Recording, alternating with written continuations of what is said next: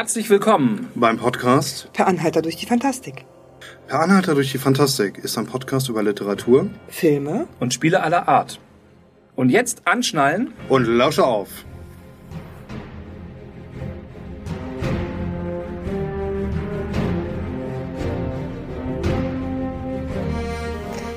Hallo und herzlich willkommen zu unserer sechsten Folge des Podcasts Per Anhalter durch die Fantastik. Uh, ist ja nicht mehr weit bis zu 42, würde ich mal sagen, was? ja. Ersten sechs ist schon mal toll. Und wir haben auch unsere ersten Kommentare schon bekommen und da freuen wir uns ziemlich drüber. Oh ja. Genau. Mm, ich starte einfach mal. Und zwar, äh, mein Kumpel Merten hat mir über Facebook geschrieben. Einfach mal ein äh, nettes Sammelsurium an, was er so äh, toll fand. Das äh, ausführliche DSA Escape Room und den Hinweis zu The Expanse. Ja, das finden wir gut, dass dir das gefällt. Ähm, dann hat er eine Anmerkung gemacht, dass er lieber kürzere Podcast-Episoden hätte. Also lieber 4 mal 15 Minuten oder 2 mal 30 Minuten wir haben uns vorgenommen, 60 Minuten zu machen und ich würde auch einfach sagen, dabei bleiben wir, weil das ist halt eben unser Konzept. Man kann es ja in 15 Minuten Abschnitten hören, wenn man das gerne möchte. Genau, ja, du, kannst es, du kannst es jederzeit pausieren, das ist der Vorteil. Vor ja. allen Dingen, weil wir ja auch bei ähm, allen unseren Podcasts Zeitmarker setzen, wann welches Thema aufhört und anfängt. Mhm. Also einfach an einer Kapitelmarke aufhören und dann beim nächsten Mal weiterhören. Aber danke für den Hinweis. Genau. Ähm, er hat ein paar Themenvorschläge geschrieben. Das werden wir vielleicht noch einfach in Zukunft als Hauptthemen aufnehmen. Das sind ein paar ausführliche Sachen, wie zum Beispiel, wie ist das Brot und Spiele entstanden. Er wollte ein paar Anekdoten dazu haben, äh, Tipps aus eurer Erfahrung zum Spielleiten, mehr Bücher, Kino, Film, Serien und RPG sowie Brettspieltipps. Zum Letzteren kann ich sagen, wir versuchen ja immer so ein buntes Potpourri zu haben. Ne? Ja. Mhm. Aber das, die Idee mit den Tipps finde ich gar nicht schlecht. Also wenn man das jetzt nicht als ganzes Thema nimmt, aber sagt, hey, ich empfehle äh, folgendes Brettspiel, folgendes Rollenspiel, weil das ganz toll ist, dann kann man das ja aufnehmen, finde ich. Klar, logisch. Man kann auch gerne gezielt nachfragen, also nach bestimmten Systemen, weil wir drei haben den Schrank voll mit Zeug und dann hat man vielleicht auch mal einen Grund mehr, sich vielleicht irgendwo reinzulesen oder das mhm. nochmal Test zu spielen. Ja, ich habe letztens gezählt, ich kam auf über 50 verschiedene Systeme, die ich bei mir im Regal stehen habe. Das lohnt sich ja. gar nicht zu zählen, das ist so ein durchwachsendes, äh, das ist mal durch, durchlaufende Posten teilweise. Ich hatte ja mal die Ambition, die alle mal zu spielen, aber ich ähm, äh, glaube, ich konzentriere mich lieber auf die richtig guten. Es ist schwierig. Ich habe zum Beispiel am Donnerstag ein Crowdfunding-Pledge bekommen und äh, das ist äh, von einem britischen Rollenspielsystem, das werde ich wahrscheinlich auch nie spielen, ist nämlich zu äh, Die Braut des Prinzen. The Princess ah, Bride, das Rollenspiel. Großartig. Und eine wunderschöne Box. Und, äh, aber wie gesagt, werde ich auch wahrscheinlich nie dazu kommen, es zu spielen. Kann ich aber empfehlen, kauft es euch. Es ist wirklich wunderschön gestaltet. Gibt es dazu eine Plüschratte von außergewöhnlicher Größe? N nein, leider nicht. Schade, das wäre ein cooles Gimmick gewesen. Es ist eine Holzbox mit einem ein Leder, Kunstleder gebundenen grünen Regelwerk mit goldener Schrift, mit goldenem Schnitt. Und wenn du es aufschlägst, hast du ganz viele Szenen aus dem äh, Film. Und es ist aufgemacht wie so ein Märchenbuch. Muss und, das sehen. Ja, Kommen wir zurück zum Feedback. Genau. wir schweifen ab. Mhm, ansonsten wollte er gerne noch quasi einen kleinen Leitfaden für Cons haben, sprich, was muss ich beachten oder was sollte ich beachten mhm. und äh, gehe ich da alleine hin, sollte ich mich vorbereiten und so weiter und so fort. Ja, stimmt. Das ist äh, eine gute Frage. Und ja. Das ist auch fast schon wieder ein Hauptthema. Das würde ich mal einfach so dahinstellen. Das nehmen wir gerne für die nächste Folge oder so vielleicht einfach mal mit auf. Und hat auch mit einem anderen Kommentator zu tun, dem Dirk, der nämlich auch geschrieben hat, dass er von uns inspiriert wurde, zu den namenlosen Tagen zu kommen. Also mhm. von daher ähm, äh, kannst du mich gerne ansprechen, Dirk, ich bin da. Ansonsten würde er sich wünschen, dass wir mehrere Interviews mit anderen Veranstaltern machen und regionale Hinweise aus dem Braunschweiger Umfeld machen. Das äh, können wir machen, wenn sich das anbietet. Wenn sich dafür einer vorgesehen sieht, schreibt uns an, wir sind da gerne für offen. Egal ob Hannover, Wolfsburg, Hamburg, äh, im Harz. Ich fahre auch gerne mal in den Harz. Und ja. wenn ich mal wieder in Köln bin, kann ich auch mal vorbeigucken. Genau. Also so sieht's aus. Machen wir gerne. Aber es müssen sich auch Interviewpartner melden oder finden. Ne? Die meisten Con-Veranstalter ähm, sind ja auch irgendwie im Norden zumindest miteinander vernetzt. Richtig. Das Problem in Anführungsstrichen ist nur, äh, auf der Veranstaltung einen Veranstalter zu interviewen, Mhm. die haben da meistens immer so ein bisschen äh, Feuer unterm Arsch. Und Ja. ist, ist schwierig, aber machen wir. Wir kennen es von Brot und Spiele, da ist es auch so, wenn da jemand sagt, hast du mal eine Stunde? Mm, Schwierig. Ja, schwierig. Ja, genau. Also machen wir gerne. Vielen Dank für dein Feedback. Ja, wir hatten noch zwei weitere Kommentatoren. Genau, der Zu Greifenklaue. Dirk und Merten. Genau. Genau. und zwar hat uns der liebe Greifenklaue noch Kommentare hinterlassen, beziehungsweise ein Kommentar, Sehr lang. sehr lang. Ja, Und äh, Fnord hat uns einen Kommentar hinterlassen und hat auch gleich eine, einen Vorschlag gehabt für ein Thema. Und deswegen, Fnord, bleib doch bitte dran, weil dein Thema kommt heute dran. genau, das machen So wir heute nämlich zum Hauptthema. Ja, aber so viel zu den Kommentaren. Wir danken euch sehr dafür und freuen uns auf weitere Kommentare, die ihr uns äh, über Facebook oder über Podigy oder andere Kanäle zukommen lasst. Ähm, wir gehen da auch gerne drauf ein und wenn ihr Themenvorschläge für uns habt, ähm, dann nehmen wir die sicherlich auch gerne auf. Genau, ansonsten könnt ihr die Kommentare, wenn wir sie hier nicht äh, ausführlicher vorstellen, äh, bei Podigy nachlesen unter jeder Episode. Äh, die sind relativ zeitnah freigeschaltet, sodass ihr die auch ähm, lesen könnt, selber kommentieren könnt. Ihr seht, äh, wir reagieren drauf. Definitiv. Ist ja auch wichtig, wir freuen uns ja, Ja, auch klar. drüber. Feedback, davon leben wir. Ähm, naja, und Ja, von Essen und- und, Trinken. ja. Aber Und Luft. Auch von Feedback. Ach, Luft wird überschätzt. ja, aber von Essen und Trinken leben. Und ähm, ich sag mal, äh, Ressourcenverwaltung und ähnliches erinnert mich an etwas anderes, was Matze jetzt auch bei mir mit ausprobiert hat. Ja, vorgestern. Genau. Vorgestern die verbotenen Lande. Ja. Wir haben ein wenig äh, OSR, äh, Old School Renaissance, äh, Hexploration gespielt mit die verbotenen Lande. Genau, der Kickstarter ähm, ist jetzt ja gerade äh, beim Uhrwerk Verlag ähm, durchgelaufen und die, ähm, ja, die Mitbieter haben ihre PDFs schon erhalten. Die Ja. Boxen sind auf dem Weg in irgendeiner Form. Ich weiß jetzt gerade den aktuellen Status nicht. Ich hoffe, dass wenn die Folge erscheint, die Boxen längst im Handel verfügbar sind. Ähm, für diejenigen, die nicht wissen, worum es genau geht, die Verbotenen Lande ist ein schwedisches Rollenspiel von Fria Ligan oder Free League ähm, das auf dem gleichen Regelsystem äh, basiert wie Mutantia 0 und Coriolis, sprich ein W6-Pool-System, bei dem man äh, Attribute, Fertigkeiten und Ausrüstungswürfel zusammennimmt und äh, gerade bei äh, Verbotenen Lande und Mutantia 0 auch in unterschiedlichen Farben, denn es macht einen Unterschied, ob ich eine 1 oder eine 6 auf dem Attribut der Ausrüstung oder auf der Fertigkeit würfle. Wobei, wie üblich bei äh, Free League, die Regeln auch immer pro Spiel ein wenig modifiziert sind, um das Szenario besser einzufangen. Genau, und meiner, meines Erachtens nach auch ähm, sehr gut bei die verbotenen Lande umgesetzt. Was ich total toll finde, du hast auch ein Ressourcenmanagementsystem, ähnlich wie bei Mutantia 0, verwaltest aber Fraß und Wasser nicht einzeln auf dem Charakterbogen, sondern du hast Ressourcenwürfel. Es ist ein bisschen einfacher geworden. Also es ist, ähm, es wird nicht zur Buchhaltung, man würfelt einmal und dann passt das auch. Und Genau. Ich bin gespannt. Also ich habe es äh, ich hab's natürlich mitgebacken und freue mich ganz, ganz dolle, äh, wenn es dann ankommt. Aber zum Spielen kam ich noch nicht. Ich habe mir auch noch keine Let's Plays dazu angeguckt. Also ich habe überhaupt keine Ahnung, was ich da bestellt habe. Aber ich, ich weiß, wie Coriolis war und ich Ja. weiß, wie Mutantia Null war. Und äh, es ist schon, sah auf jeden Fall sehr gut aus. Ich habe mir sagen lassen, dass die äh, Orkenspalter, lieben Gruß an der Stelle an, die, äh, an das Team, schöne Let's Plays gemacht haben, Haben von sie. DVL. Habe ich, hab ich mir aber, wie gesagt, bewusst nicht angeguckt, weil ich dann Mhm. auch versuche, äh, zum ersten Mal das selbst zu erleben. Und dann gucke ich mir auch gerne Let's Plays an. Aber das, das erste Mal will ich mir nicht, nicht irgendwas Mhm. vorwegnehmen lassen. Ja, einmal ganz kurz zum Spielmodus. Man hat sozusagen ähm, äh, einmal so diesen, die, ich sag mal, den Map-Mode. Ähm, man äh, teilt den Tag in vier Tageszeiten ein und je nach Jahreszeit sind die dann hell oder dunkel. Also im Herbst hat man dann morgens hell, tagsüber hell, abends und nachts dunkel. Und im Sommer ist es hell, hell, hell, dunkel. Und im Winter ist es dunkel, hell, dunkel, dunkel. Und man äh, teilt die Charaktere dann in äh, Aufgabengebiete ein, die sie dann für diese, diesen Tagesabschnitt machen. Das kann zum Beispiel sowas wie Marschieren sein oder auch Vorangehen, wenn man jetzt äh, auf der Karte sich bewegt. Kann aber auch sowas sein wie Handwerksproben zum Beispiel, dass ein Charakter sich einen Tagesabschnitt damit beschäftigt, Pfeile zu machen oder Nahrung herzustellen. Also das ist ähm, alles so im Rahmen des Möglichen. Und dann gibt es eben den besonderen Punkt, der heißt Erkundung. Das ist dann der Punkt, wo man in den, ich dachte mal, bekannten Rollenspielmodus äh, übergeht und einen sogenannten Abenteuerschauplatz erkundet. sprich bespielt.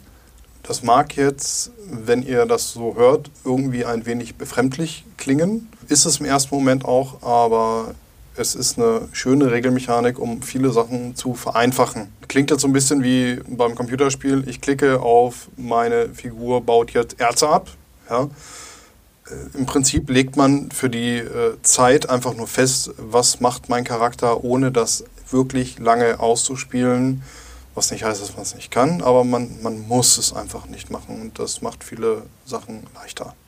Deutlich leichter. Ne? Also äh, gerade wenn man sich dann auf Reisen befindet, äh, spiegelt es auch diesen, diesen Überlebens- und Survival-Aspekt so ein bisschen wider, weil man eben das Lager bauen muss, dann hält einer Wache, einer muss schon mal vorschlafen, der dann die Nachtwache machen will und ähm, einer kann jagen gehen, man kann fischen gehen, Wasser oder Nahrung sammeln gehen. Da gibt es halt viele, viele Möglichkeiten, die man machen kann unterwegs. Ähm, die ja im Prinzip in ein Regelkorsett gepackt sind.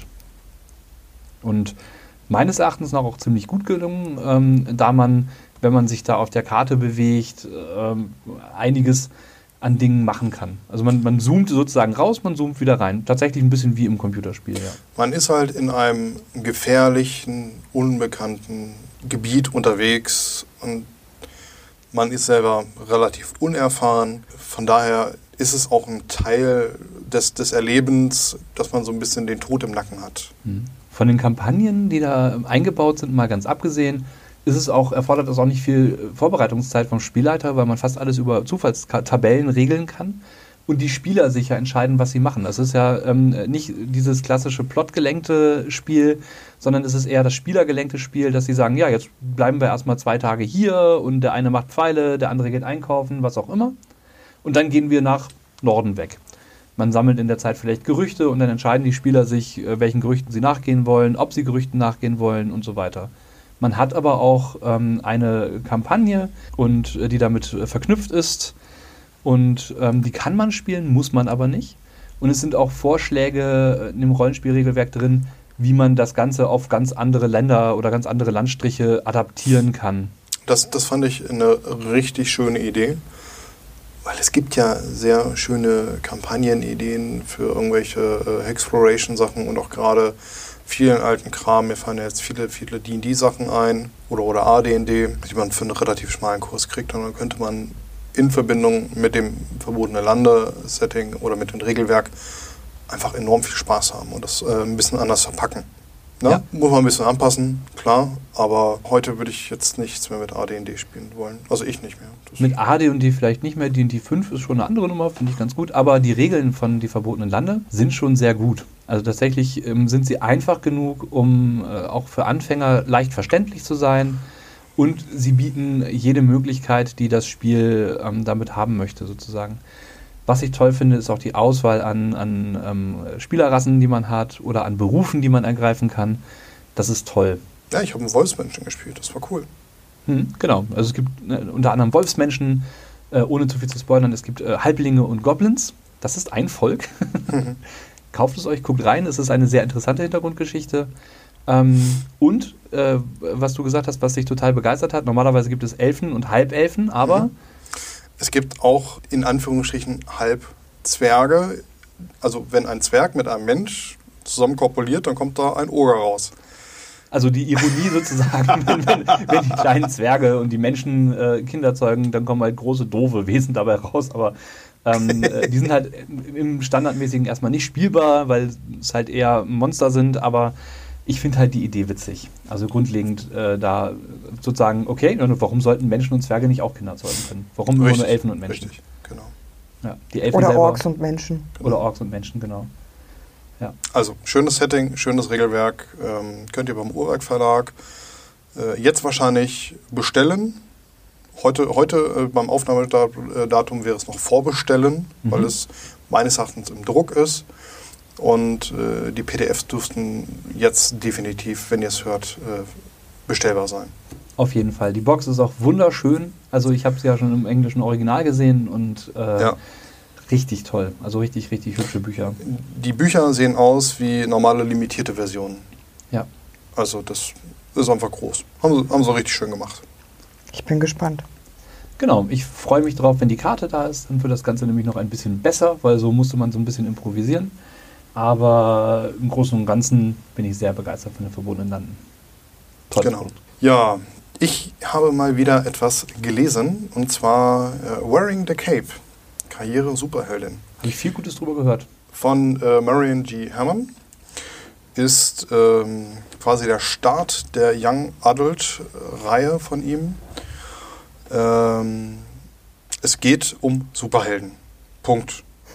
Ähm, sagt der Titel. Sagt, ja, sagt, sagt der Titel. Ähm, ich war am Anfang so ein bisschen skeptisch, ob, ob, ob das wirklich gut ist, aber naja, komm, man kann sich da mal reinlesen.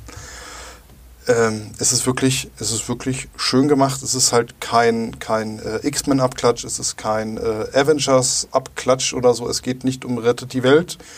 Ähm, Gerade am Anfang wirst du schön eingeführt mit, was ist denn hier überhaupt passiert.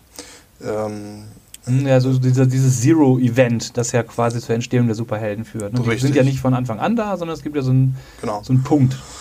Es gibt, äh, ich mach's, ich mach's kurz, um nicht zu hart und zu viel zu spoilern. Die Hauptcharakterin kommt an einem Punkt, wo sie äh, merkt, dass sie Kräfte entwickelt. Also man erwacht quasi, ja. Und dann lernt sie das langsam.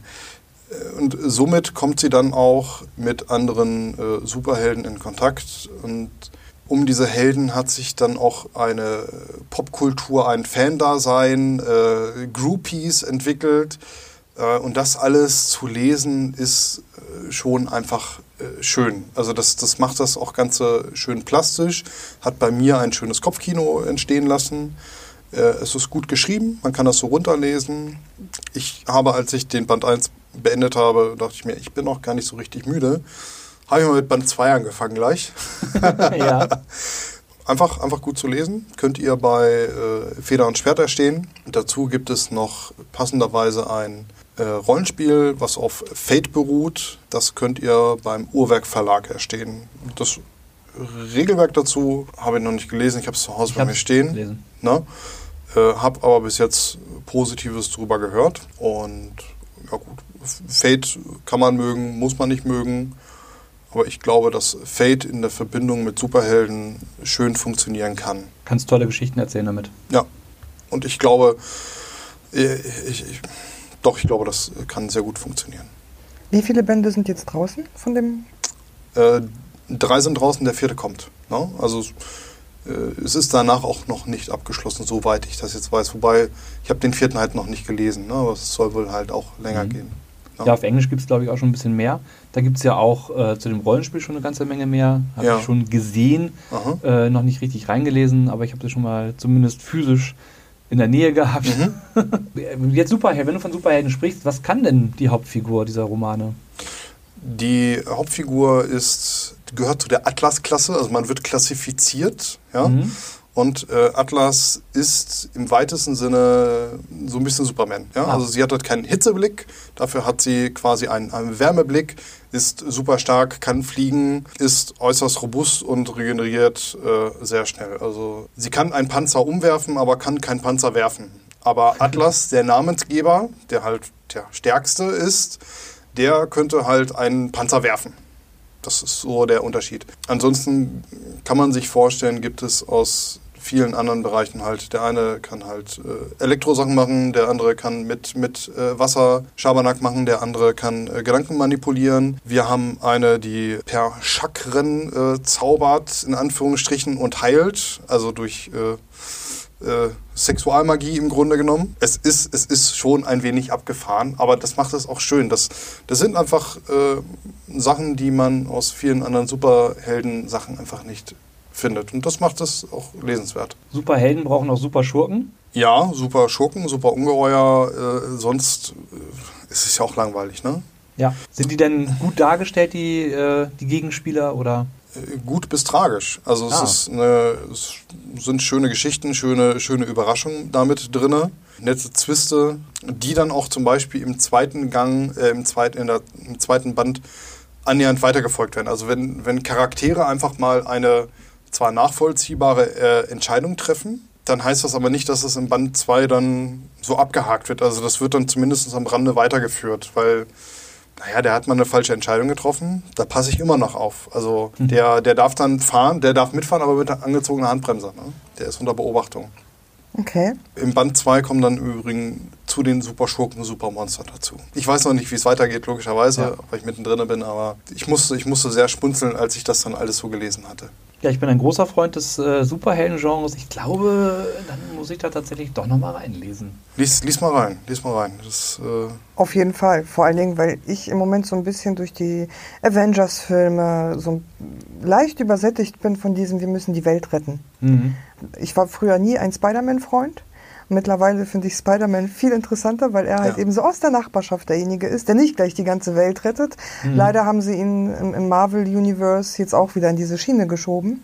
Aber da bin ich. Ja gut, aber das ist ja jetzt auch wieder hin, ne? nach dem äh, Lizenzkrieg und so weiter. Ja. Aber ich mag die Defender auch lieber als die Avengers.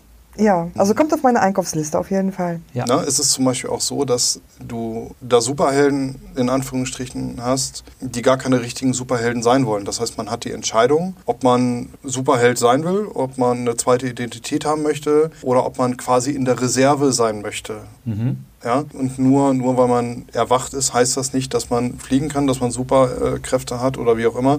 Es gibt auch welche, die machen das heimlich. Es gibt auch welche, die waren früher mal Superheld und aus irgendwelchen Gründen haben sie das dann irgendwie alles nicht so ganz weggesteckt. Und da muss man auch mal einen nächtlichen Einsatz zu diesen ehemaligen Superhelden machen und dann mal eine Situation entschärfen ohne da jetzt zu viel zu spoilern, wieso, weshalb, warum. Aber das, das, schafft einfach, das schafft einfach eine komplette, ein komplettes Bild.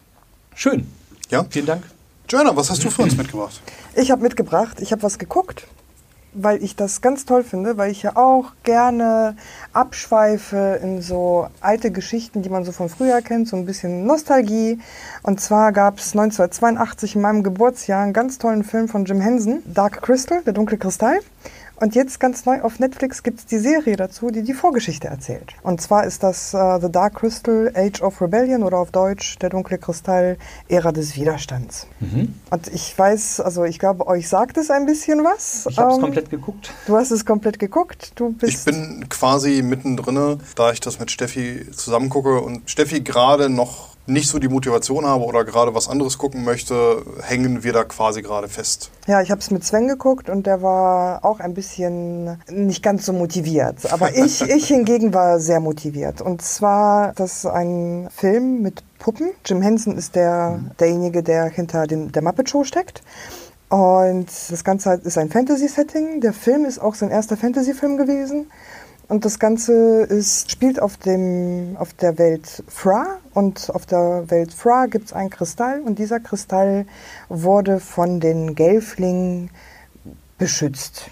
Und dann irgendwann kamen die Skexe und die Skexe haben, sind so echsenartige Wesen, die haben sich dann gedacht, hey, wir unterdrücken die mal, machen das aber so ein bisschen intrigant und tun auf Wohltäter und haben die Gelflinge quasi auseinandergeschlagen. Die haben sich dann zurückgezogen, gibt insgesamt sieben Völker, jeder lebt jetzt für sich und sie haben die Macht über den Kristall gewonnen und haben das Ganze so verkauft mit, wir tun was Gutes. Aber natürlich tun sie nichts Gutes, weil sie nutzen die Macht des Kristalls, um ihr eigenes Leben zu verlängern und töten Gelflinge, um deren Essenz zu trinken und damit nochmal das Leben zu verlängern und gelten als unsterblich. Ja, und dann gibt es so ein paar Gelflinge, die kommen dahinter und denken sich, hey, das müssen wir aber verhindern, weil wir wollen ja auch überleben. Und ja, dann Wobei das ist ja dahin ja eine ganz langsame Entwicklung ist. Ne? Das, das baut mhm. sich ja langsam auf.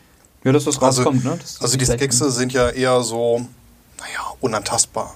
Also, also auch in den, in den Köpfen. Das ist ja da, etwas dagegen zu sagen, ist ja blasphemisch. So ein bisschen, genau. so ein bisschen Gottkönige fast schon, mhm. ne? Ja. Also so ein bisschen abgehoben. Das sind ja auch nicht viele.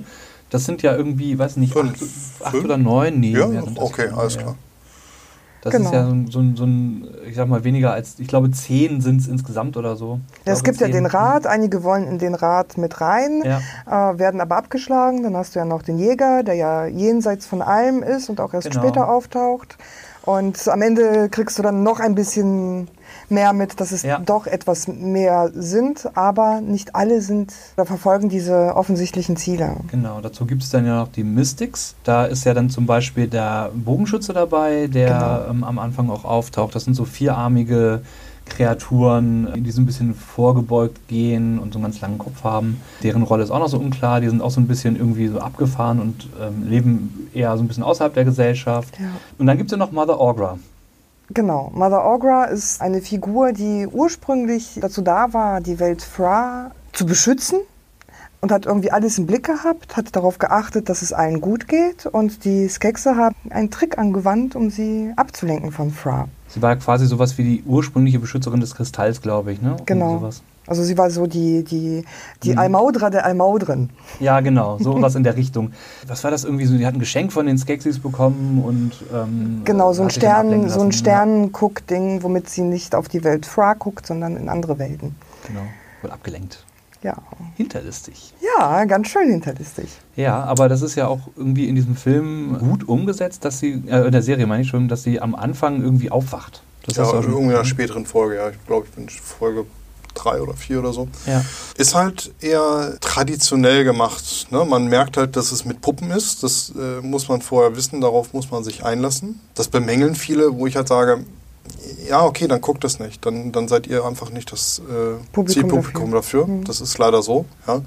Wer nicht auf Puppen steht, der sollte sich auch die Muppets nicht angucken. Richtig. Ja? Äh, Das ist ja okay, das kann ja jeder entscheiden. Natürlich. Aber ich finde, die Puppen sind unfassbar gut gemacht. Dafür, dass sie versucht haben, keine Technik einzusetzen, sondern das wirklich mit traditionellen Mitteln gemacht haben. Alleine, wie sich die Gesichter bewegen, wie die Mimik da noch mit reinkommt. Also das ist, ich bin wirklich schwer begeistert. Also keine Technik im Sinne von CGI, ne? Genau. Also Richtig. so. Genau. Wobei CGI wird verwendet, aber nur für Landschaftsbilder im Hintergrund. Ja, ober, Ja, oder kosmetisch. Special aber, aber, Effects aber halt, nicht ne? Explosionen und äh, hin Genau. und her. Also Ja. das ist kein Feuerwerk. Richtig. Alle, alle Darsteller sind oder äh, dargestellten Figuren sind tatsächlich Puppen. Finde ich toll. Ja. Und vor allen Dingen haben sie einen großartigen Cast aufgeführt. Also jede Puppe hat quasi zwei Darsteller. Der eine ist derjenige, der die Puppe führt und der andere ist derjenige, der die Puppe spricht. Und als äh, Sprecher sind unter anderem Mark Hamill vorhanden und Simon Peck hat mitgewirkt und Helena Bonham Carter ist dabei. Wir haben äh, Lena Headey dabei. Wir haben Alicia Vikander dabei. Wir haben so viele Namen, die damit aufgeführt werden. Also es ist starbesetzt. Das mit den, mit den Stars ist natürlich äh, der Faktor, wenn man es auf Englisch guckt, wenn man es auf Deutsch guckt, sind es natürlich die entsprechenden Synchronsprecher. Ja. Ne? Aber ähm, genau, das ist natürlich eine richtige große Starbesetzung. Absolut. Und also ich finde es wirklich, wirklich toll. Svenny weiß ich, dem war das zu puppenhaft. Mhm. Der fand das dann ein bisschen zu brav und zu harmlos. Ich hingegen finde, es kommen teilweise Szenen vor, die sind so Horror. Das ist, also für Kinder ist das definitiv nichts. wann, absolut wann, nicht. wann kommt denn dieses zu Horror? Ja, so relativ in der Mitte. Also insgesamt sind Mhm. es, glaube ich, zehn Folgen. Und das Making-of gibt es. Aber es sind äh, zehn Folgen und roundabout immer so dreiviertel Stunde, Stunde. Ne? Also schon, schon abendfüllend, wenn man so drei Folgen auf einmal guckt. Und mittig geht's dann los, dass es wirklich, Ja. wirklich nicht ohne ist. Bleib dran, es ja, lohnt ich, sich. ich kuppel, ich kuppel nochmal an. Ich kann Svenny da verstehen, dass es sehr äh, brav und puppenhaft ist. Puppenhaft, wie gesagt, magst du oder magst du nicht, lässt du dich drauf ein. Aber es ist sehr brav. Anfangs. Ja, ne, ich kann nur den Anfang beurteilen, weil Ja. ich mitten am Anfang bin. Ne? Klar. Also jemand, jemand, der vielleicht ein bisschen mehr Horrorhaftigkeit und ein bisschen mehr in Anführungsstrichen Action haben möchte, der muss dann halt ein bisschen Sitzfleisch mitbringen. Genau. Das ist halt der Vorteil der Serienerzählung im Gegensatz zum Film, dass man sich auch ein bisschen Zeit nehmen kann, um äh, zu diesen Szenen vorzudringen. Mhm. Ich, mag, ich persönlich mag das. Es mag vielleicht auch Leute geben, die gleich von Anfang an den heftigen Einstieg à la Conan haben möchten, also sprich zack in die Story geworfen. Aber die ähm, Serie erzählt ja auch die gesamte Vorgeschichte. Und setzt nahtlos in den Film über, glaube ich. Ne? Nicht ganz, ich glaube, da ist noch eine Lücke dazwischen, aber. Keine, ähm, keine lange. Aber alle, die den Film kennen, werden einiges wiedererkennen. Ja. Ähm, einige Elemente. Ich weiß jetzt gerade gar nicht, wie diese Gegenspieler aus dem Film heißen, diese komischen krabbenähnlichen Viecher. Da wird erklärt, wie die entstanden sind und, und, und. Also ganz viele ganz tolle Sachen. Also wirklich zu empfehlen. Ja, Vielleicht schaffe ich es ja bis zum nächsten Mal, das zu gucken. Dann, dann, dann gebe ich nochmal meinen Senf äh, abschließend dazu. auf jeden Fall. Das ist ein, wie gesagt, ein absolutes äh, Muss für jeden, der, ich sag mal, auf Jim Henson steht. Absolut. Oder auf gute, schöne Stories im Fantasy-Genre. Genau. Und alle, die ein bisschen was zum Hintergrund wissen wollen, den empfehle ich auch sehr. Das Making-of, das habe ich mir auch angeschaut. Auch das ist ganz nett. So ein bisschen zum Hintergrund zum Ganzen. Ich habe mir tatsächlich auch den Film nochmal direkt nach der Serie angeguckt. Weil ich habe den Film auch noch nicht gesehen. ja, den Film kannte ich aus, aus früher Jugend, aber es ist so lange her, da ja. war ich äh, wirklich raus. Genau. Ja, deswegen musste ich den auch nochmal gucken. Aber die Story war, also die hat mich echt gepackt. Ja. Ich kann im weitesten Sinne nicht nachvollziehen, warum man sich Making-ofs anguckt. Eigentlich es geht mir das auch so, aber ähm, bei diesem Film tatsächlich ging mir, oder bei dieser Serie ging mir das anders, weil diese Puppenspielkunst mich einfach so fasziniert hat. Gut, dann, dann kann ich den, den, den Anschlag, den kann ich irgendwie nachvollziehen. Wahrscheinlich hast du es dann auch direkt im Anschluss der Serie gesehen. Äh, ja, genau. Die letzte Folge war aus und dann lief es automatisch weiter. Genau. Ja, das kann ich dann auch noch verstehen, weil du dann irgendwie noch so ein bisschen im Serienmodus drin bist und dann fängt es an. Okay, kann ich, kann ich verstehen, ja. Aber ich glaube, ich habe mir einen Making-of bisher wirklich gezielt angeguckt. Das war das von Stranger Things damals. Das war mhm. irgendwie, irgendwie okay. Ja, äh, wir hatten vorhin gesagt, dass wir auf den Themenvorschlag von Fnord eingeben. Genau. Der hat uns nämlich gefragt, beziehungsweise ist darauf eingegangen, dass wir immer wieder so auf unsere Supporter-Tätigkeiten eingehen. Kurz gefasst, äh, Matze und ich sind Supporter im Uhrwerk Verlag. Genau. Und ich supporte die Redaktion Fantastik und früher Earthdown. Mhm. Genau. Wie lange seid ihr denn schon dabei beim Supporter-Dasein? Wie lange macht ihr das denn jetzt schon? Ich bin, glaube ich, äh, der Frischling. Ich bin seit 2011 dabei. Mhm. Ich habe angefangen so kurz nach der Jahrtausendwende, 2003. Ja, dann bist du ungefähr so lange dabei wie ich. Also auch so um 2003 rum habe ich angefangen. Damals noch für Ulysses und äh, ich habe tatsächlich mit DSA angefangen im Support. Bin vom damaligen Ulysses Support Teamleiter, vom Uli Kneiphof, angesprochen worden, der ja auch die Alvaran Jahre geleitet hat, also sprich die ähm, offiziellen DSA-Autorenrunden und äh, dort als äh, ja sozusagen äh, Chef das Ganze organisiert hatte, ob ich nicht Lust hätte, auch für DSA Supportrunden zu machen. Für mich war das so ein bisschen so ein Einrennen offener Türen, denn ich äh, war zu dem Zeitpunkt sowieso irgendwie auf jeder Con, die ich besuchen konnte, sei es die Radcon, Nordcon oder alles, was mir so vor die Nase kam. Da war ja ähm, wegen ich sag mal, mangelnder Internetauftritte vieler Cons ähm, noch nicht so richtig präsent, wo es überall eigentlich welche gibt. Aber auf der Radcon habe ich eigentlich auch immer irgendwie irgendwas geleitet und das war für mich so dieses, wow, ich kann das tun, was ich sowieso tue, nämlich zu einer Con fahren und leiten und bekomme dann noch Produkte vom Verlag obendrauf. Da habe ich mir gedacht, wie geil ist das denn? Ja, so, also das war so meine Motivation damals. Ne? Ich hatte als Student jetzt nicht sonderlich viel Geld und ähm, das war so ein bisschen, äh, waren die Cons meine Urlaube. Und wenn man dann sich quasi diesen Urlaub auch noch, mit diesem Urlaub auch noch quasi das Hobby so ein bisschen gegenfinanzieren kann, das, ne, also ich habe, klar, natürlich habe ich im Endeffekt mehr Geld reingesteckt, als ich dann rausbekommen habe in, in Warenwert.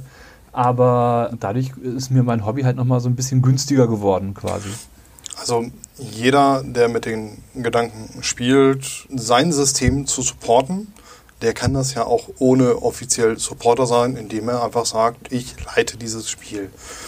Aber jeder, der sich vielleicht ein wenig intensiver damit beteiligen möchte und auch ein bisschen Kontakt zu dem Verlag haben möchte, was ja kein Nachteil ist, der sollte sich einfach mal bei den Verlagen melden und fragen, wie da die Möglichkeiten sind. Denn wir wurden gefragt, wie läuft das denn so ab? Also was darf ich leiten, was darf ich nicht leiten, muss ich mal selber Abenteuer leiten, äh, kann ich mich für Dinge entscheiden und so weiter und so fort.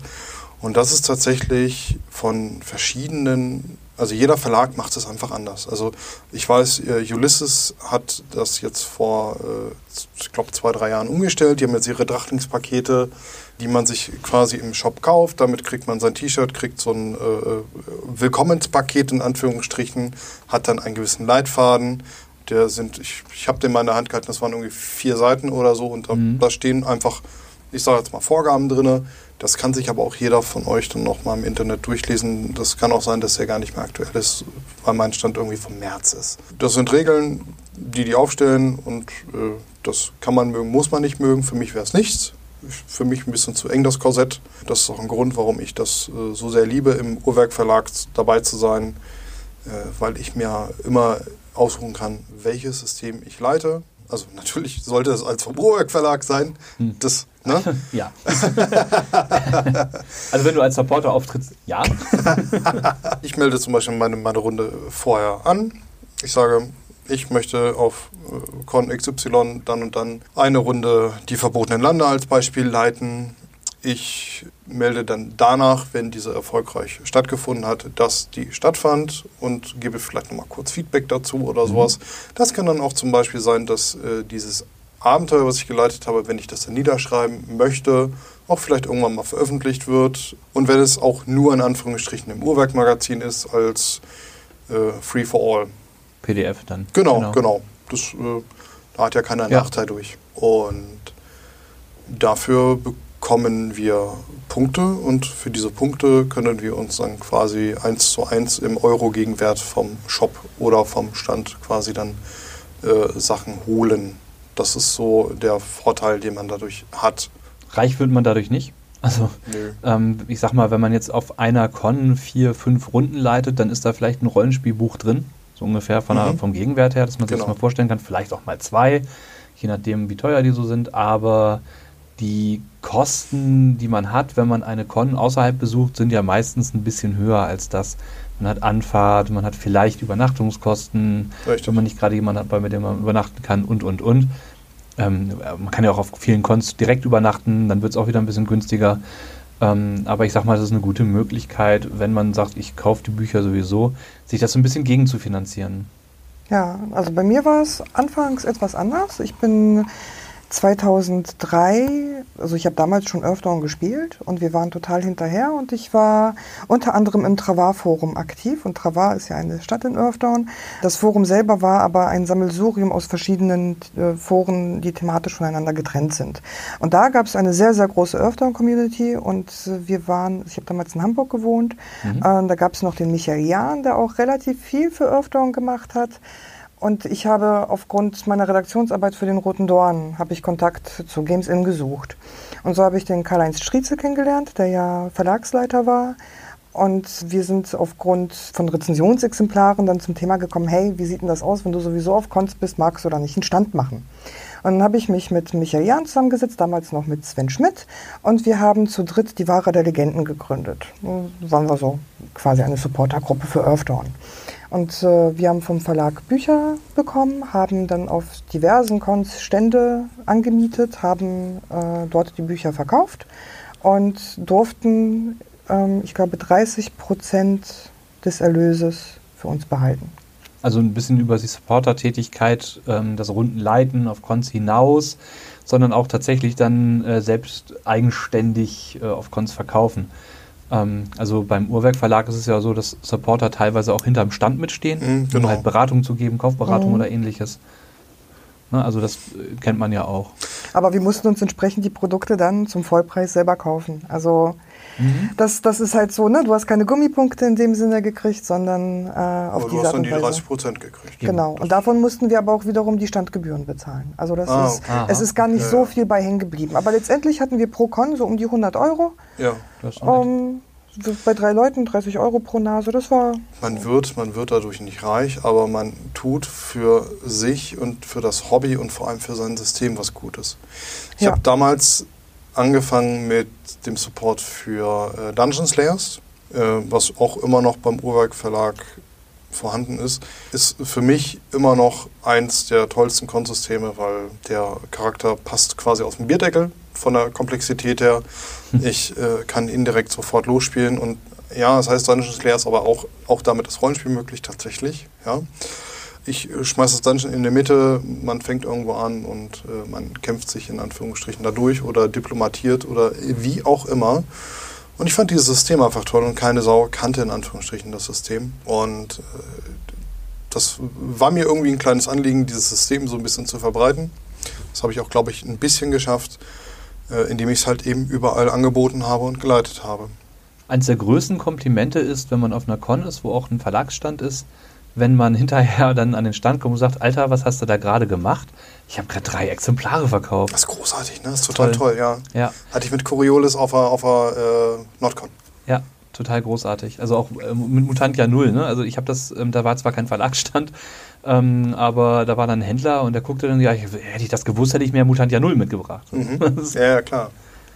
Großartig. Also das, das macht wirklich Spaß, weil das halt auch so ein bisschen so eine indirekte Belohnung ist. Das ist ja ein Kompliment an, ähm, an dich als Spielleiter, wenn äh, hinterher der Händler sagt, das hast du toll gemacht, ich habe hier gerade Exemplare davon verkauft. Du hast offensichtlich das Spiel überzeugend rübergebracht. Genau. Ich meine, klar, die Regeln, das Spiel muss selber auch überzeugend sein. Sonst kann man das ja auch nicht irgendwie bewerben, denn genau das ist es ja, was ein Supporter im Endeffekt macht. Werbung, ne? Es ja. ist ja eine Form von Werbung. Es ist ja, ähm, ich sag mal, das, was für den Autohändler die Probefahrt ist, ist ja für den, äh, für den Rollenspielbereich diese, diese Con-Runde, die man bei einem Supporter macht. Wie ist das denn, Joanna, wenn du Con-Runden gibst? Ähm, ich habe da so ganz unterschiedliche Supporter-Philosophien schon gesehen. Hast du eher so die zweieinhalb Stunden Runde oder sind es eher die fünf Stunden Runden? Also ich habe ein Kurzabenteuer für mhm. weil das Problem ist, dass wir Voisung halt eben noch nicht auf Deutsch draußen haben. Es ah. gibt äh, zwar den Trailer, also den Starter, wir haben auch äh, drei Odapedias schon draußen, wo zwei Odapedias schon draußen, wo diverse Sachen drin sind, Charaktererschaffung und alles drumherum. Also theoretisch mhm. ist auf Deutsch alles da, was du so zum Spielen brauchst, aber das Regelwerk ist noch nicht äh, im Druck, kommt okay. aber demnächst. Und meine Runden sind, äh, wir sind, glaube ich, auch vier oder fünf Supporter mittlerweile für Voisung. Äh, ich mache ein eigenes Abenteuer, beziehungsweise ein aus dem Polnischen übersetztes, ein Kurzabenteuer. Das geht so um die zwei Stunden mhm. mit ein bisschen Welterklärung. Also ich setze immer drei Stunden an. Ja. Das reicht für die Leute, um so ein bisschen das System kennenzulernen. Bei den anderen Supportern können sie dann andere Runden mitspielen, wenn sie Bock drauf haben und mehr wissen wollen. Und äh, ich bin meistens auf Cons halt eben nicht als Supporter unterwegs, sondern als Redakteur. Das heißt, ich muss gucken, dass ich meine Zeit so einteile. Wenn ich meistens auch nur einen Tag da bin, dann kann ich keine 5-6-Stunden-Runde leiten, weil dann ist der Tag rum und ich habe noch keine Interviews geführt, war noch bei keinem Verlag, habe noch mit niemandem gesprochen. Äh, das, das schaffe ich zeitlich nicht. Und so habe ich für mich so einen Zwischenweg geschaffen, dass ich es trotzdem schaffe, eine Runde zu leiten und trotzdem noch meinen eigenen Sachen nachgehen kann. Das heißt aber, du hast äh, im Grunde genommen so ein oder diverse Standardabenteuer, die du immer wieder leitest. Ich leite ein Abenteuer in der Regel immer, ja. Das wäre nämlich die Frage vom Fnord. Äh, wie ist es denn so, immer wieder dasselbe Abenteuer zu leiten? Spannend, weil jede Gruppe es anders löst. Also es ist wirklich, jede Gruppe ist so unterschiedlich. Ich habe Runden gehabt mit, mit Leuten, die haben Sachen gemacht, wo ich dachte, oh, auf die Idee ist noch keiner gekommen, das so zu lösen. Mhm. Und ich hatte Runden, wo Kinder dabei waren. Also, wobei ich so ein Horrorabenteuer leite im, im Voisung-Universum.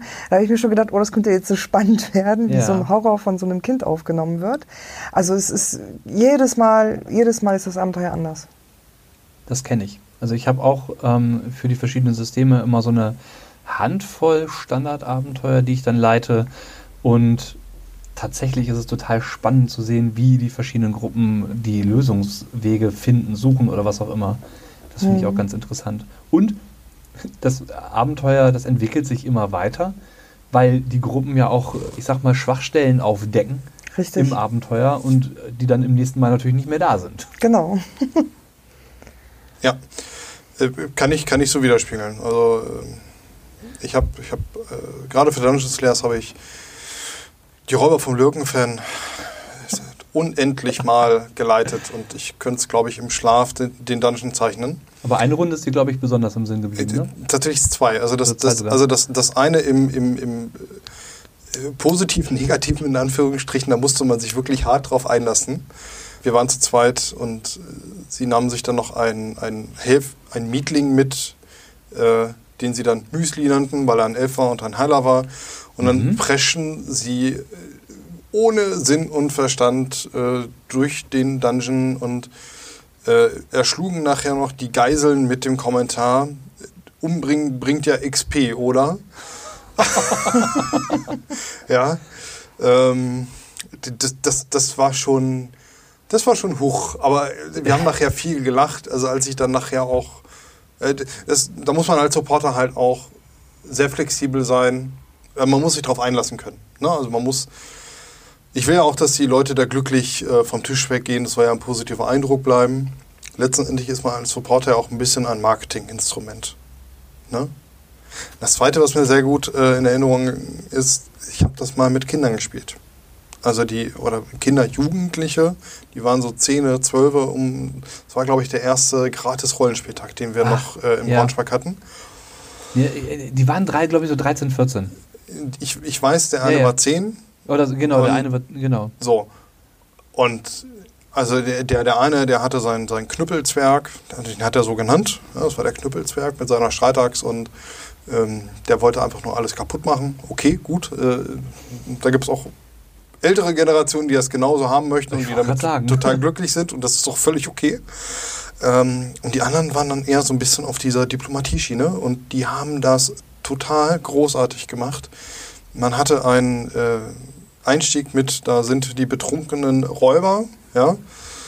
Nein, nein, die sind dann nicht hingegangen und haben die gemeuchelt oder wie auch immer. Nein, sie haben sie gefesselt und haben sie dann wach gemacht und haben dann mit ihm geredet. Ja, warum machst denn du das? Und warum, du bist doch kein böser Mensch und da war ich dann auch kurzfristig ein wenig positiv überfordert, weil damit habe ich nicht gerechnet. Das war echt großartig. Also äh, auch, auch mal so ein kleiner Hinweis, spielt mal ruhig mit Kindern. Ja. Ist, die, haben, Ja. die, haben, die haben so wunderschöne Ideen. Ja. Ja? Äh, man, man sollte denen viel, viel mehr zutrauen und viel schneller ins Boot reinholen. Ja. Ja? So, äh, Michel, wenn ich, wenn ich äh, jetzt ein System habe und mir überlege, das möchte ich gerne supporten und ich möchte das offiziell machen, Ja. wie machst du das am besten? Das kommt ein bisschen auf den Verlag an. Ähm, ich kann es mal einmal für den Uhrwerk Verlag exemplarisch erzählen. Da gibt es eine E-Mail-Adresse supporter.uhrwerk-verlag.de. Die schreibt man an, stellt sich kurz vor und sagt, welches System man äh, supporten will, auf welchen Cons man so unterwegs ist. Und dann bekommt man in den meisten Fällen erstmal irgendwie so ein Formular zugeschickt, das man ausfüllen muss. Und dann darf man in den meisten Fällen los supporten. Also es hilft natürlich, wenn man irgendwie persönlichen Kontakt auf Conventions aufnimmt, weil man sich dann vom Supporter schon mal ein Bild machen kann, denn ähm, es gibt ja auch bestimmte Richtlinien und ich sag mal, dazu gehören auch so ein paar Minimalien, ja, äh, das Tragen sauberer Kleidung und äh, das, ähm, ich sag mal, zumindest ab und zu duschen dazu gehört, ähm, sollte eigentlich eine Selbstverständlichkeit sein, erlebt man aber durchaus auch, dass das nicht alle so sehen. Ja, das ist korrekt. Also es, in den meisten steht, in den meisten, die ich bis jetzt gelesen habe, steht halt auch drin, plaudere keine Geheimnisse aus, weil Auf das ist, Fall. das ist einer, einer der kleineren Vorteile in Anführungsstrichen. Wenn du halt verlagsnah arbeitest, dann kriegst du natürlich auch einfach mal Sachen mit, die vielleicht noch nicht ganz so offiziell sind. Ja, das ist natürlich auch schön, wenn man so weiß, was um sein System passiert und da passieren könnte.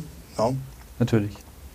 Man hat äh, in der Regel eine Supporter-Plattform. Beim Uhrwerk Verlag ist es ein Forum. Ich weiß, dass es bei Pegasus, bei Ulysses auch so ist. Mhm. Wobei bei Ulysses weiß ich nicht, ob es noch so ist. Ne? Bei äh, Pegasus weiß ich zum Beispiel, dass es so ist, dass die ähm, ihre Punkte, glaube ich, nur kriegen, wenn es eine offiziell anerkannte Con ist. Ne? Du Also musst sprich, ein eingetragener Spieleclub sein ja, irgendwie sowas. oder eine Großveranstaltung und dann kannst du für äh, Pegasus-Punkte quasi dann da supporten. genau, musst du auch noch unterschreiben lassen, glaube ich, vom Veranstalter. Ne? Richtig, richtig. Ansonsten kannst du das auch supporten, aber dann kriegst du dafür nichts. Was jetzt ja auch nicht schlimm ist, ne? wie wir ja schon gesagt haben, dass äh, man auch einfach mal euer, ihr könnt euer Lieblingssystem supporten, solange ihr, solange ihr wollt. Und das Ding ist halt, sobald ihr dieses offizielle T-Shirt tragt und ne, das Namensschild oder was auch immer, repräsentiert ihr den Verlag. Das ist jetzt nicht einfach irgendwie, dass man sagt, naja, okay, jetzt habe ich dieses T-Shirt an, sondern man hat dann ja auch ein bestimmtes, ja, eine bestimmte Voraussetzung zu erfüllen auch.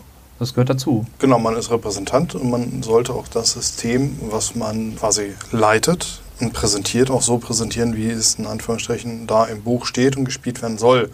Ja, Das heißt, Keine Hausregeln. genau. ne, also Rules as written, nicht Rules as intended. Oder, na gut, vielleicht auch as intended, aber nicht irgendwie umgeändert.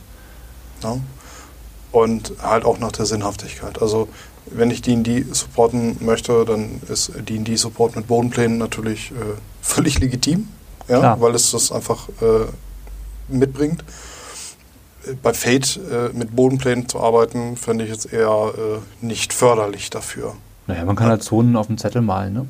Genau, also eine Darstellung über, für, für eine spielerische Klarheit, ja, aber, Genau. aber den Kampf durchzuspielen in, du hast jetzt fünf Schritte und du gehst jetzt dahin, das nicht. Passt ne? halt nicht zum System, genau. Richtig, genau. Das heißt, äh, man muss schon gucken, was, was hat das System und was hat es nicht. Und ähm, was auch dazu gehört, ist, man kann zwar teilweise, ähm, ich sag mal, wenn es englische Originale gibt, diese auch verwenden, Mhm. äh, wenn sie halt demnächst auf Deutsch erscheinen, um mal so einen Vorausblick zu verschaffen. Man muss aber immer klarstellen, dass das kein Verlagsprodukt ist in dem Moment. Richtig. Also es ist, wie ich ja eben sagte, man ist in gewisser Art und Weise ist man ein Marketinginstrument und dann sollte man halt auch gucken, dass man im Sinne des Systems und des Verlages halt auch arbeitet und dann vielleicht auch äh, aktuelle Produkte irgendwie mit einbezieht. Dazu gehören bestimmte Kleinigkeiten. Das mag einem vielleicht nicht unbedingt selbstverständlich erscheinen im ersten, im ersten Blick, aber wenn ich mein Uhrwerk-Shirt trage, dann rede ich nicht über andere Verlage. Mhm. Weder im Guten noch im Schlechten. Ich kann zwar auch klar natürlich sagen, ja, meine persönliche Meinung ist, dass das Rollenspielsystem deswegen nicht so toll ist oder deswegen auch toll ist oder so. Aber ähm, die, was, was, was ich äußere in dem Moment, äußere ich ja auch mit dem Shirt an, sozusagen mit dem Logo des Verlags. Das heißt, ähm, wenn ich äh, mich in die klassische Con-Diskussion äh, einmischen möchte, wo über irgendwelche Systeme geredet wird und man sich darüber austauscht, Vor- und Nachteile, was auch immer, dann sollte man das vielleicht machen, wenn man sich umgezogen hat. Richtig. Und ihr solltet euch ja natürlich handfest mit dem System beschäftigen. Es erwartet keiner davon, dass ihr alles kennt und alles habt und alles gut findet und auswendig könnt und da wird auch nichts abgefragt oder wie auch immer. Aber man sollte Aber- schon erklären können. Man sollte auch ne, sozusagen Leuten, die vielleicht gar keine Rollenspielerfahrung haben, Ja. die Möglichkeit bieten können, zu sagen, das ist das System, so funktioniert Rollenspiel. Man sollte vielleicht Demo-Charaktere dabei haben, weil man nicht erwarten kann, dass äh, Spieler mit Charakteren kommen. Das mache ich bei Mutantia 0 anders. Da mache ich die Charaktererschaffung mit äh, als Bestandteil des Spiels, weil es halt sehr schnell geht. Aber ähm, da müsst ihr halt gucken. Ne? Also ihr- ich würde jetzt zum Beispiel keine Splittermondrunde anbieten mit Charaktererschaffung. Da sitze ich ja Nein. ewig dran. Gibt Jetzt mal- halt solche und solche Systeme. ja, eben. Ne? Genau. Und jetzt ne, von der Länge her, ob ich jetzt vier Stunden äh, mich hinsetze oder zehn für eine Runde, eine Runde ist eine Runde. Für, das war jetzt so relativ große Verlage, ne? mit Pegasus, Ulysses und Uhrwerk haben wir ja äh, die drei großen, die wir in Deutschland haben, abgehandelt. Bei kleineren Verlagen ist es so, meistens gibt es dann nicht diese E-Mail-Adresse, die man anschreiben kann oder ein extra Team-Leader, der ähm, Infos dazu rausgibt. Da ist es eigentlich am einfachsten, jetzt bei der Redaktion Fantastik, einfach die Silvia Schlüter oder die Ulrike Pelchen anschreiben. Ähm, die findet man auf Facebook, per E-Mail, auf diversen Cons mit Stand. Ich wollte gerade sagen, oder auf Cons ansprechen. ne? Genau, Ja. einfach, einfach ansprechen, fragen, wie sieht's denn aus, ich hätte Interesse oder ich leite total gerne oder ich mag dieses System. Die, die meisten Verleger, also die meisten kleinen Verleger, die auf Cons unterwegs sind, sind immer ansprechbar und freuen sich über jeden Supporter, den sie kriegen können. Ganz kurz dazu, die Leute, die Verlage freuen sich richtig. Also ihr braucht da keine Hemmung haben. Wenn ihr da hingeht und erstmal denen sagt, ich finde das System so toll, dass ich es für euch supporten möchte, das ist ja auch ein, ein, ein positiveres Feedback gibt es für die Verlage ja gar nicht. Genau. Ne? Das, also habt da keine Hemmung. Und wenn ihr ein System habt, das vielleicht in Deutschland nicht mal existiert, ja, oder das es halt noch nicht gibt, es gibt halt auch durchaus mal die Möglichkeit, äh, für einen ausländischen Verlag in Deutschland zu supporten, wenn man den ausländischen Verlag mal anschreibt. Ähm, ich muss da zum Beispiel Montecook. an Montecook denken. Ja. Ne? Da gab es auch dann eine Zeit lang einen offiziellen Supporter, der hier in Deutschland Montecook Games, also äh, insbesondere Numenera geleitet hat, bis er dann für den Uhrwerk Verlag angefangen hat. Und, Richtig, genau. Also es gibt viele verschiedene Wege. Viele Wege führen nach Rom, wie man so schön sagt. genau. Aber in der Regel könnt ihr genau. vielleicht auch einfach mal einen anderen Supporter fragen, Ja. den ihr auf der Con trifft. Genau. Eben. Und es, jeder Verlag handelt es halt ein bisschen anders ab, wie er es gerne hätte. Ne? Also äh, ich weiß, dass manche Verlage auch sagen, sie möchten, dass genau dieses Abenteuer in der Zeit geleitet wird, weil es kommt ein Produkt raus und damit würde man in, indirekt dieses Produkt dann noch zusätzlich äh, bewerben und aktuell halten. Das kann ich auch wiederum verstehen. Ja. Wäre für mich aber, wenn, also würde mich als, würde mich für den Support nicht abholen, dann würde ich es lieber auf meine Art und Weise privat supporten und anbieten, wenn es denn mein System wäre. Weil ich mir sehr ungern vorschreiben lasse, weil was ich leite. Wenn, wenn es etwas ist, was mir gefällt, dann mache ich das gerne. Aber ist nicht mein Ding.